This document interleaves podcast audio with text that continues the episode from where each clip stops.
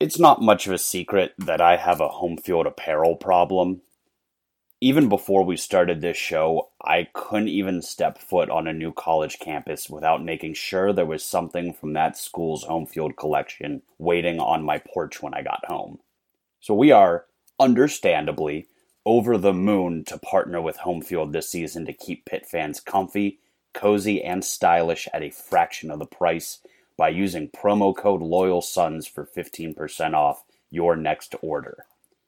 This discount applies site wide and with unique vintage collections for every school from Pitt to Bama, Jackson State to Colgate, Michigan, Marshall, Marquette, and both Miamis. There's something for every fan. So whether you're buying for a Pitt fan or for a loser freak, use promo code Loyal Sons at homefieldapparel.com to save big on your next order. Each code applies once per email address, so get those work emails and burners ready. That's homefieldapparel.com.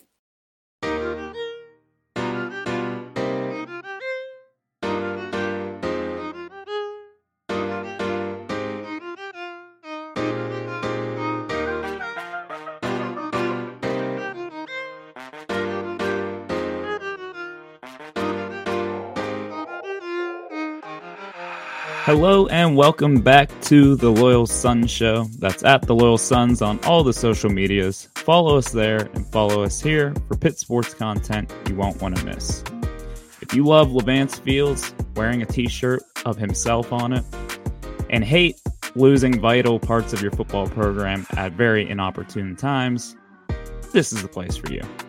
The Loyal Sons Show a safe, sunshiny place for your Pitt athletics fix brought to you by Section 5. Fellas, we're back. We got to see a win at the Pete on Saturday night. There was some less than ideal news that broke earlier today, but we're going to stick to basketball for now. We'll get to that unfortunate news later on in the episode. But two wins on the week for the Pitt Hoops program beat Wake Forest on Wednesday, and then Notre Dame came in and and got pounded on Saturday and honored two Elite Eight teams. It was a great night, great crowd. The Pete was rocking. How we feeling about the hoops team? Uh, yeah. Optimistic, but also trying to fight that optimism a little bit. At the end of the day, we went 2 0 on the week, keeping our hopes alive for the tournament. But if you think about it a little bit harder than that, you could say, well, they played pretty terribly in the first half of each of those games and have some tougher opponents coming up. So somewhere in the middle there, we, I think David said it best. We're we're aware of the good that could come, but we don't want to get hurt, so we're not. We're we're firmly in eyeballs emoji, but guarding yourself a little bit territory. That's fair enough. I think Pitt has done exactly what we asked for them to do about a month ago on this show is just try to keep this season interesting, keep us intrigued, at least have a chance. And I, I do think I think ultimately the goal is you want to get into the tournament, want to be a player in March. Um, Pitt probably still an outside shot at that. Uh, pretty outside, probably a bit of a stretch right now, especially with the disrespect we've seen towards ACC teams and all the bracketology stuff coming out and net rankings, whatever it may be. Nerds.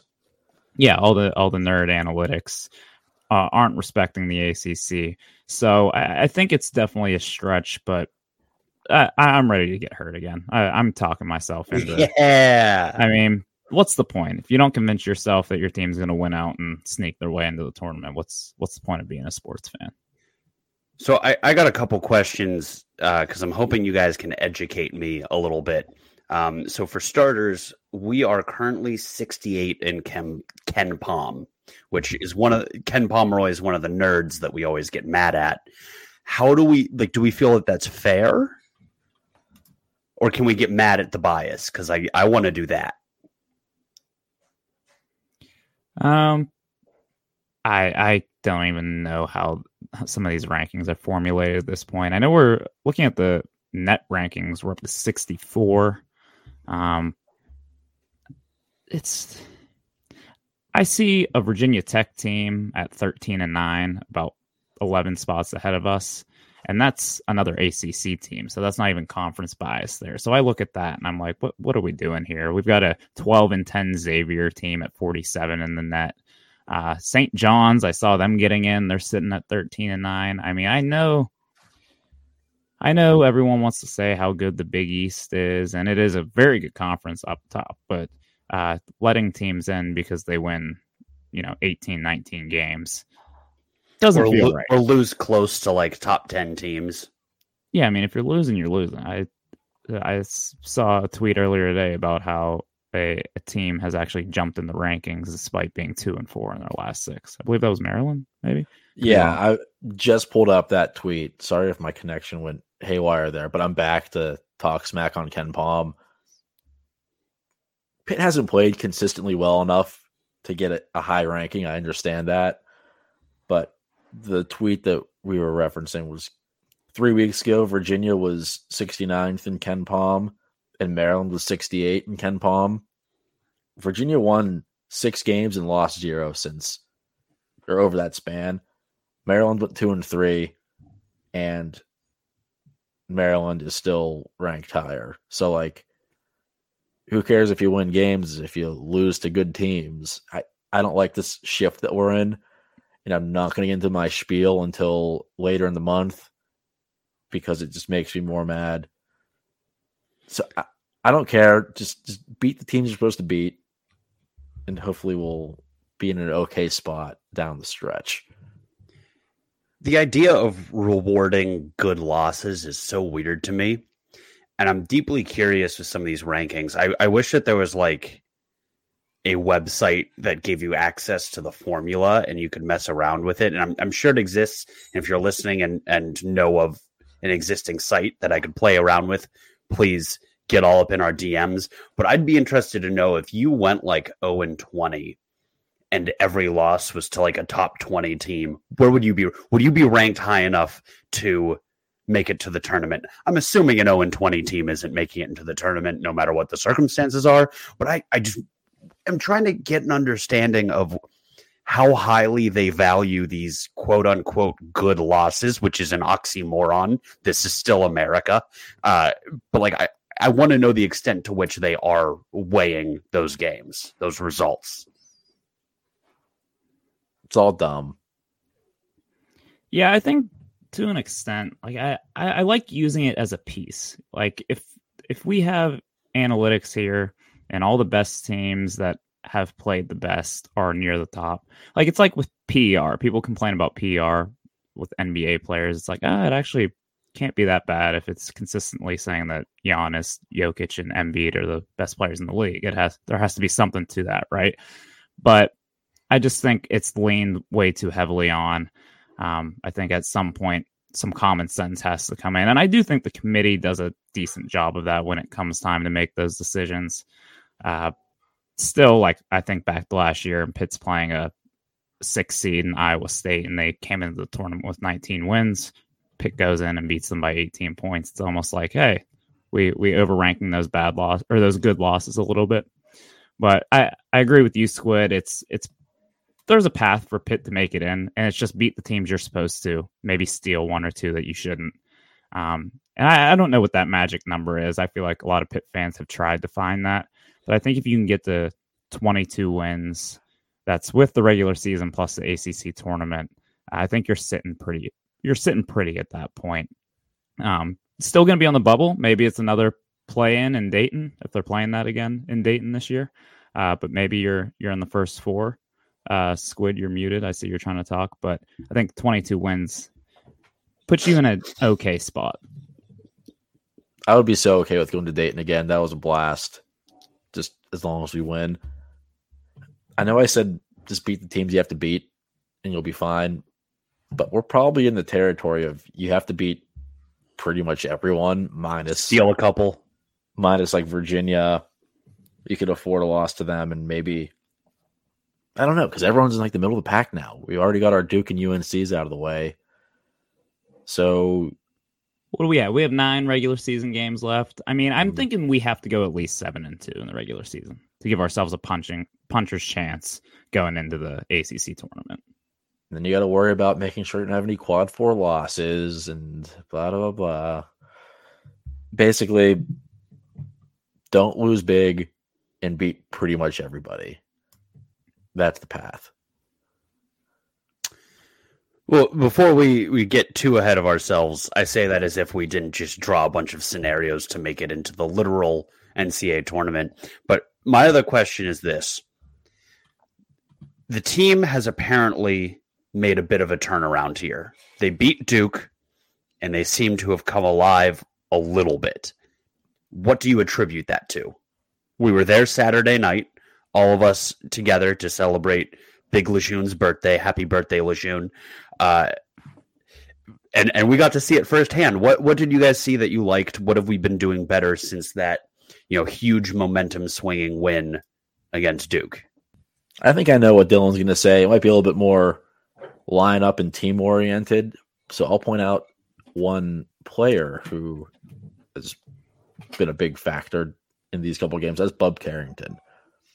Blake has been a steady force, but Bub picked it up. He's had some high scoring games. Georgia Tech, he was our leading scorer with 19.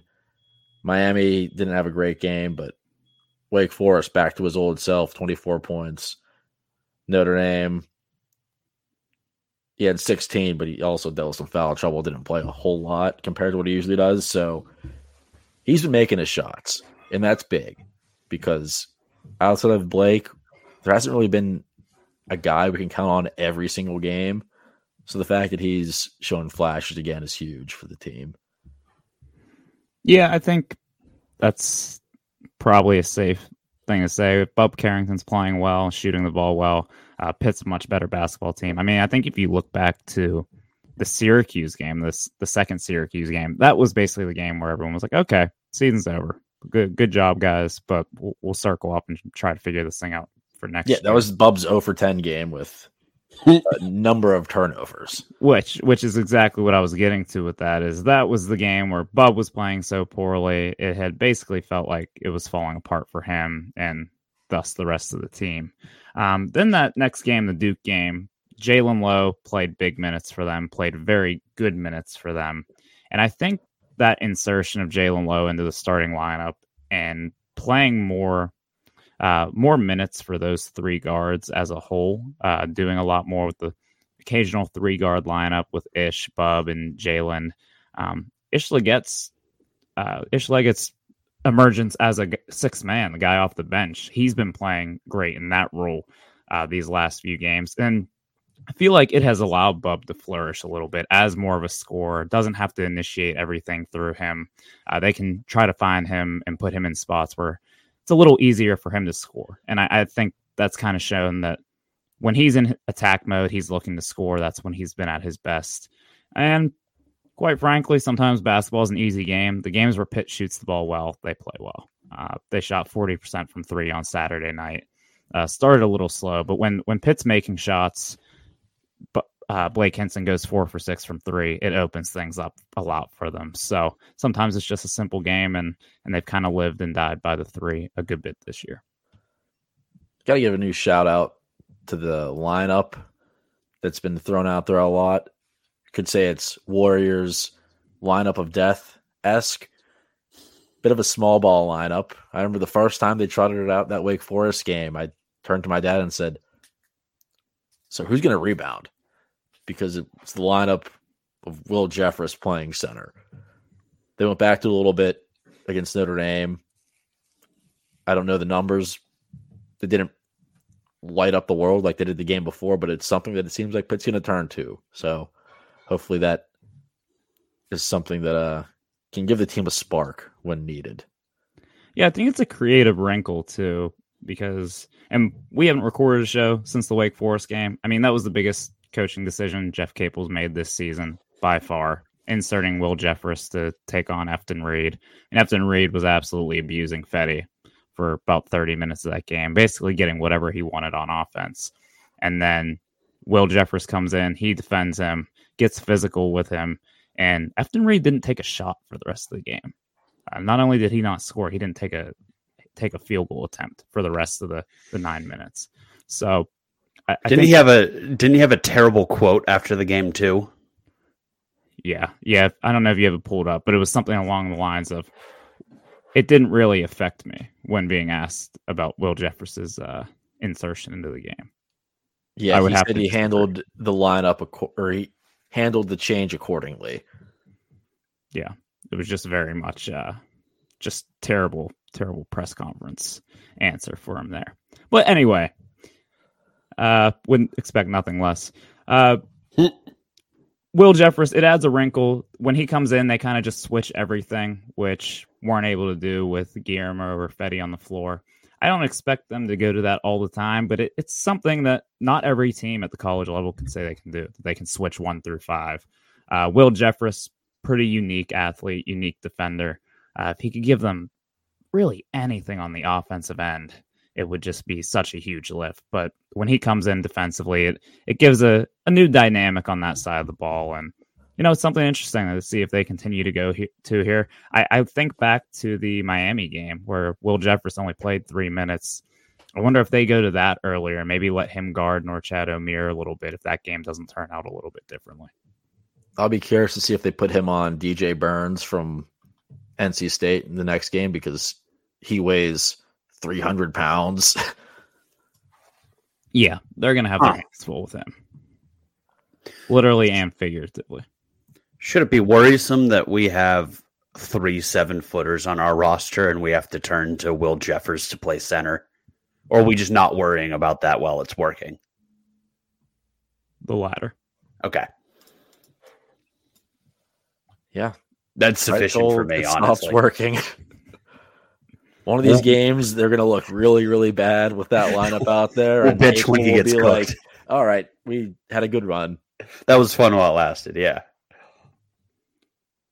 So, all that to be said, I know we've gone we've gone in the past a little bit here. We've looked all the way ahead to figure out how we're going to get into March, but Pitt's next two are huge. They've got NC State on Wednesday, and they've got six days off, and they go to UVA. Um, absolutely huge opportunities here for some quality wins. And not only quality wins, but I mean, keeping yourself out of the loss column. We already have eight losses. You got to keep yourself out of the loss column as much as you can. So don't want to get ahead of ourselves one game at a time. Uh, but it starts on Wednesday night, and that's a that's a huge one down at NC State. Any final thoughts on hoops before we have to breach the topic that we've been dreading today? Literally just win. Yeah, just win. Ball, ball and hole, win win the game. It's that simple. We received some very surprising, interesting, troubling, yeah, troubling, monumental news today regarding Pat Narduzzi's coaching staff. None other than Coach P, Chuck Partridge, announced that he'll be leaving the University of Pittsburgh program to take a job with the Indianapolis Colts. Uh, just another in the long line of college coaches fleeing, sprinting, can't get out fast enough to the NFL in this crazy world of college athletics. He gone. And despite all the assistant coaches that left this year uh, or were terminated, this was one that we just kind of hoped he'd be here forever. And he, in fact, is not. So Chuck P's gone. Initial reactions, panic meter. Where, where, where, where do we sit? Squid. So everything how much am I panicking about like everything that we're dealing with as far as the football program? Yeah, I mean, if we want to throw on the fact that Penn State is absolutely cleaning up Western Pennsylvania, uh, they just got the linebacker Alex Tatsch from Latrobe. Uh, some other what, Tyke Hayes is committed there. Am I missing one? Another Xavier one. Xavier Howard, the, the guy Xavier from, Thomas. Uh, Thomas, yeah, yeah. So I mean, they're just cleaning house in the WPIAL. Yeah. So that's we'll that's lump part of it it all too, together. The, the state of the program, coming off of a three and nine season, all that. Panic meters. We're going at a seven point nine out of ten. I think if one of these things happened, we'd be like, all right, we can get through this. But if you lose your best position coach, you're not recruiting that well, and you're coming off of your worst season in a long, long, long, long, long time. Things are bad. And it's to be hard to turn it around anytime soon. So uh, the only reason I'm not going full panic mode is because I think Nate Yarnell can keep this team afloat for a while, and maybe there's a shot that we can get some life rafts and lifeboats out there and save what we we built over the past few years before last year. But no, today was a very large kick in the balls. So the sheriff Nate Yarnell is is the saving grace of the program right now. Yeah, and Cade Bell, Jesus Jeff Christ. Bartholomew. Yeah. The thing with the coach Partridge announcing he was leaving, I felt like this off season with how bad the the last season went and with what we were kind of expecting in terms of guys transferring out, getting decimated by the transfer portal, not being able to bring anyone in, Will Narduzzi go again like just go back to his old ways. It was like, no, actually kept the team together pretty well. Didn't have any super major hits in the portal. Um, brought in some talented players, hired a new young OC. Seemed like they're kind of shifting the philosophy on that side of the ball. And it was like, you know what? All things considered, this offseason kind of went as well as it could have. And then we get hit with this bomb today that, I mean, Chuck Partridge probably number two in charge down there for the under Narduzzi. Um, a lot of people will probably credit him with their success over the last few years, save last year, uh, as much as anyone. Elite recruiter, elite coach has put Pitt on the map as a school that has the best defensive lines in the country, one of the best defensive lines in the country year in and year out. And uh, February 5th, he just up and leaves us. And now we're we got to scramble to fill what is probably the not probably who what was the most important member of this staff other than Pat Narduzzi. So, panic meter 8.2. I'm up there. I'm not ready to sell off the football program so we can shift all the resources towards getting Malik Thomas to Oakland. Uh, as I've seen some people suggest, maybe become a Big East basketball only member. I, I've seen that thrown around. I'm not quite there yet, but it's, it's crossed my mind. David, I think I'm at a zero. So you feeling good about the season? No, I've just completely disassociated. I don't I don't go on Twitter anymore. I don't go on the lair anymore. I don't I don't refresh our page on the athletic anymore. Obviously, I still um, co-host a Pitt football sports podcast, so you know we we brush up when we have to, but it, I think it's gotten to the point things are looking so bad right now that I like I can't panic because panicking would mean that we're losing something that we have and we kind of have nothing right now. Like you, you panic when you when you fear things are going to get worse. I don't know if they can. We just went 3 and 9 lost and, and, you guys kept throwing in the caveat of like the second most important coach on the team. I would argue maybe more important than pat narduzzi because just because of like he kept this program afloat when narduzzi was not acting in the best interests of the success of the program Like, how many years should we have been like three and nine, but we we led the country in sacks somehow? Well, not somehow. We had Chuck Partridge. No, I'm I'm a zero on the panic meter because I'm at the point now where like that program has to make me care deeply enough to panic again. I, I'm I'm gonna be at every game next year, but right now I'm kind of at the point of like I'm not going to fret over every little thing that happens between now and September, and I'm just gonna hopefully be pleasantly surprised when the team takes the field. You're gonna enjoy life a little bit. You're not gonna let. I'm gonna try. Not gonna let this team ruin several months of your year. No, no. Like there, there were some June and May nights in the past couple years where I let like recruits in the transfer portal ruin like summer nights. Like like nights out with our buddies or like specifically I, you know time with my family I, I lost a whole night of hanging out with my godson because of jordan addison like I'm I'm not letting that happen this summer until I do because of what's going on with this program. But no, well, just be good news or maybe bad news. There's no Jordan Addison to lose. No, you're right. one way to look at it. What a silver lining. We don't have anyone worth getting upset over.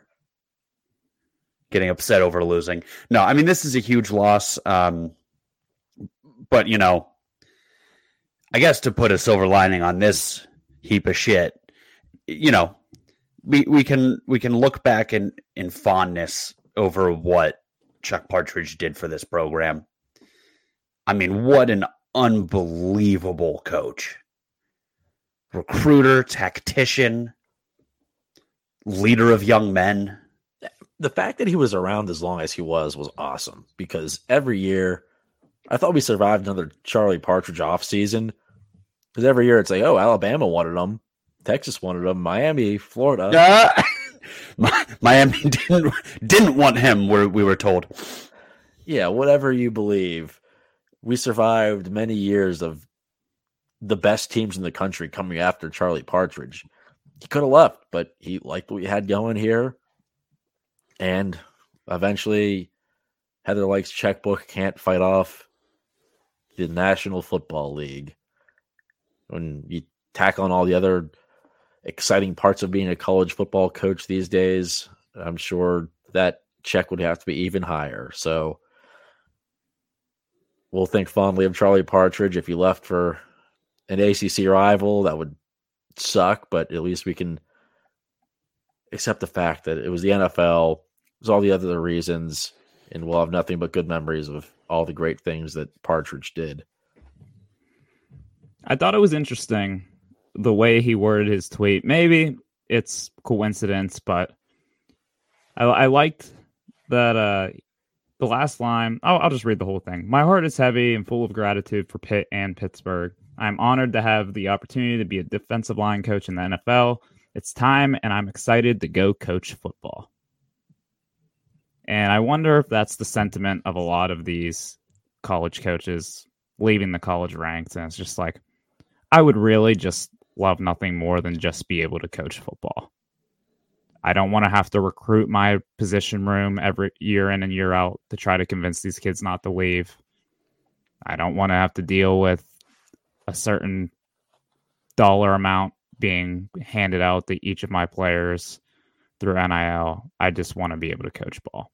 No more showing up to to fundraisers and booster events. No more kissing the ring try driving hundreds of, and this isn't anything new recruiting, but driving miles and miles on road trips to try to convince 16 year olds that they should come play for you. Yeah. I think it was funny. Jeff Hafley did the same thing last week, but the only difference is Jeff Hafley is just a mediocre football coach and was at like one of the worst jobs in Power Five. Like, what are you gonna do at Boston College? yes, I'm sure all the NIL and transfer portal things were a big thing, but like you were doing terrible at Boston College. You're more than happy at a college. Very different than Charlie Partridge. But I thought it was funny. Jeff Hafley was like, there was one day I flew to see three different high schoolers in three different parts of the country. And I just went back home and I was like, well, they might not come here. And I just spent a day in like the South, the Midwest, the West, and then back to Boston all in one day, just talking to high schoolers. It has to be so hard to motivate yourself to recruit because Especially when. Go ahead. no, go ahead. I was gonna say, especially when half these kids just leave after a year or two anyway, if they don't play. Yeah, Or Yeah. if they're good, they leave to go play somewhere better. I was going to go the direction of social media has made these kids really goofy. Uh, but I mean, your point is even more measurable and correct. But yeah, I, I mean, this landscape is not conducive to uh, coaches having work life balance um, or really like a life or happiness. And they're they're not to get into like the whole thing of it, but coaches have been begging for reform on recruiting and the portal and NIL so that they can sleep at night for years. And the NCAA is not uh, up to this point taking it seriously enough. But this is, you know, and then this is what happens you lose a, a Chuck Partridge who makes college football better because one random ACC team just year in and year out has the craziest pass rush in the country and he goes up to the NFL where I'm sure he'll succeed, but much he'll he'll be much more of a brick in the wall than he was at the collegiate level. Right. Yeah. Uh, well, I'm glad we had him for as long as we did because some of the some of the defensive linemen who've come through here and some of the defensive line units that we've got to watch, it's just been like comical. Like I, I can think back to specific games, like one that jumps out. One of many that jumps out is like the Pitt Louisville game in the COVID year when like when Pat Jones and Rashad Weaver were just wreak, wreaking havoc. Sorry, not Rashad Weaver. Uh, did Rashad Weaver play the COVID year? Yeah, he got hurt in 2019. Yeah. So they were just wreaking havoc on both sides of the defensive line against this poor Louisville team who had no shot of blocking Pat Jones. It's just like we've had several of those guys come through the program playing under Coach P. Playing, watch Calijah Kancey game at the games. Hey, let's watch Calijah Kancey on this play. Oh, he split a double team and blew up that play before the running back could even get the ball. We talk about it with college basketball a lot, how there aren't guys that as a freshman they play a little bit. As a sophomore, they play a little bit more than as a junior, they're starting, and as a senior, they're amazing. And you can like track the progress of guys. College basketball, that's gone. Everyone transfers. That that's a figment of our imagination. College football is like that too in a way. There's very few guys that hang around and increase their playing time year after year at, at one school. I don't know if Pitt was really that way across the board, but at the D line it was. Yeah. So we would get a glimpse of a young Pat Jones and be like, oh, what do we have here? And then the next thing you know, he's getting drafted. Same thing with Twyman. It's like, hey, that guy could be great next year. And he was. And that's all because of Charlie Partridge. So keeping the units together when guys weren't playing, those guys trusted the process. And you saw it on Twitter today. I think the whole D line room tweeted something like, oh my gosh, I'm heartbroken. You're the man. Even Marquez Williams, who was not a defensive Yeah. end, was tweeting that. And all the, the former players, John Morgan, Rashad Weaver, they say, yeah, you're the best coach I've ever had. Yeah, I think. And I think it says a lot about him too that he was willing to wait until after uh like he he restocked the cabinet before he left. Like he went and he did big things in the portal. You know, hopefully fingers crossed reloaded us at a position that was struggling last year and then lost a couple guys before stepping onto the NFL. It makes me wonder if he had an arrangement with the Colts a while ago that was kind of kept quiet. Um, kind of like how like Harbaugh was definitely the full way out the door by the time he won a literal national championship. But yeah, it, it, it makes you wonder. The the guy cared. He and, and you know he showed the same amount of commitment, the same amount of buy-in that he preached to his players and got out of his players. Because you're right, Squid. There's a there's so many guys who I would have thought were would have been in the portal years ago who he got to stick around and who you know did something with their their Pitt careers.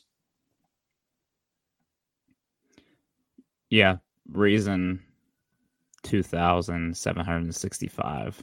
Why? I find find it hard to blame these athletes who who transfer around because handful of kids just told were excited as hell to learn from the best defensive line coach in the country, and uh, about a month after they step on campus, he's gone. So nothing Absolutely. against Coach P. It happens all over the country.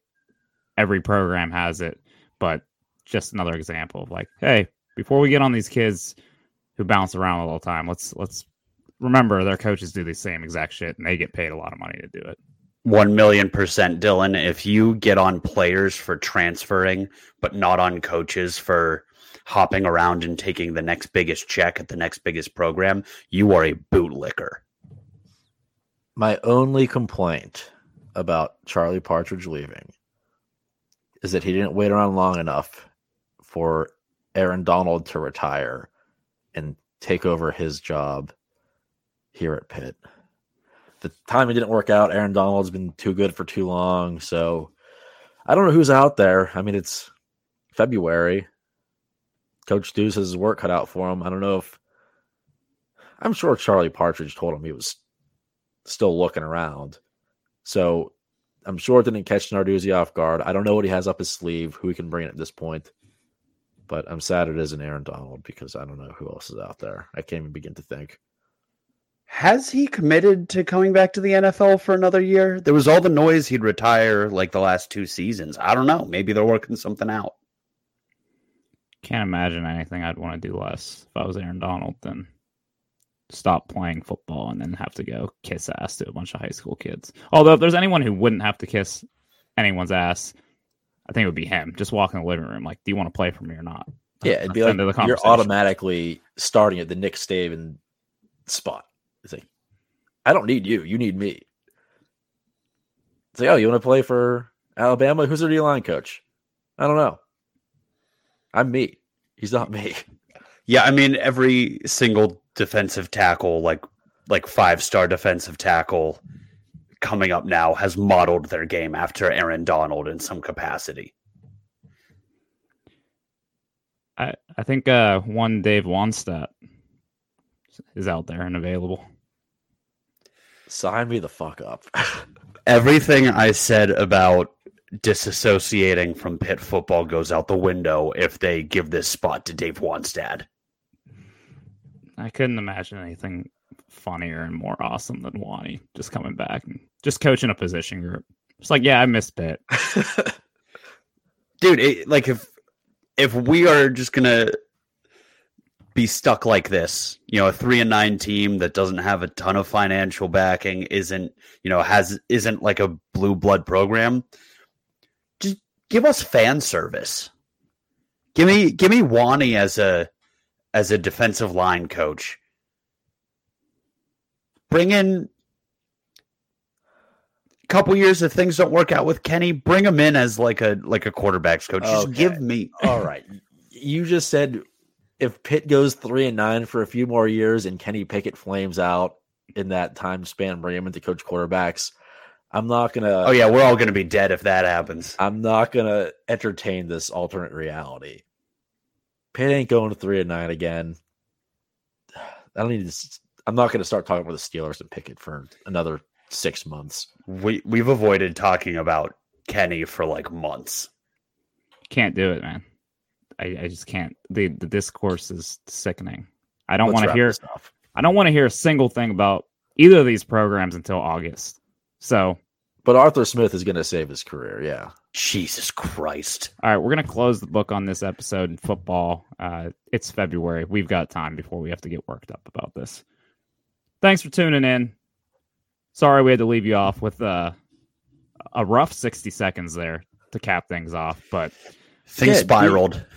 We're gonna not stop there. Actually, we're gonna talk about Levance Fields' shirt for a second. Okay. If we upset you in the last minute of the podcast, pull up Pitt UConn, Pitt Syracuse. any of the last 300 wins of the Pete and just watch them on YouTube and forget what we just said. I wish I, in my entire life, could do something so cool that I could wear a t shirt of me doing that thing and people wouldn't think it was like weird and narcissistic. Like, not a damn person saw that t shirt and thought, like, oh, that's weird. Everybody was like, that is the coolest thing ever. I would write a fat check to purchase it. You know how people buy things with checks still we're assuming everyone knows uh, Levance Fields did wear a shirt of him hitting the game winner at MSG against Duke. Wore a shirt with that framed in the middle of it when they were being honored on Saturday night. Yeah, and everyone's immediate thought wasn't like, "Oh, are you wearing a shirt of yourself?" It was like, "Wow, that is the coolest thing I've ever seen." So yeah, I don't, I don't know where they're available, but I actually think as soon as we get off here, I'm going to see where I can buy one. We should sell them and just make thousands of dollars until we get hit with a cease and desist. We're well overdue for one of those. Oh yeah, we've been saying we're trying to get one for about two years now. So, all right, let's get to work on it. Thanks for tuning in, everyone. And that's going to do it here for the Loyal Sons Show. The incredibly handsome and talented Dylan, David, and Squid are signing off. Until next time, Panther fans. H2P.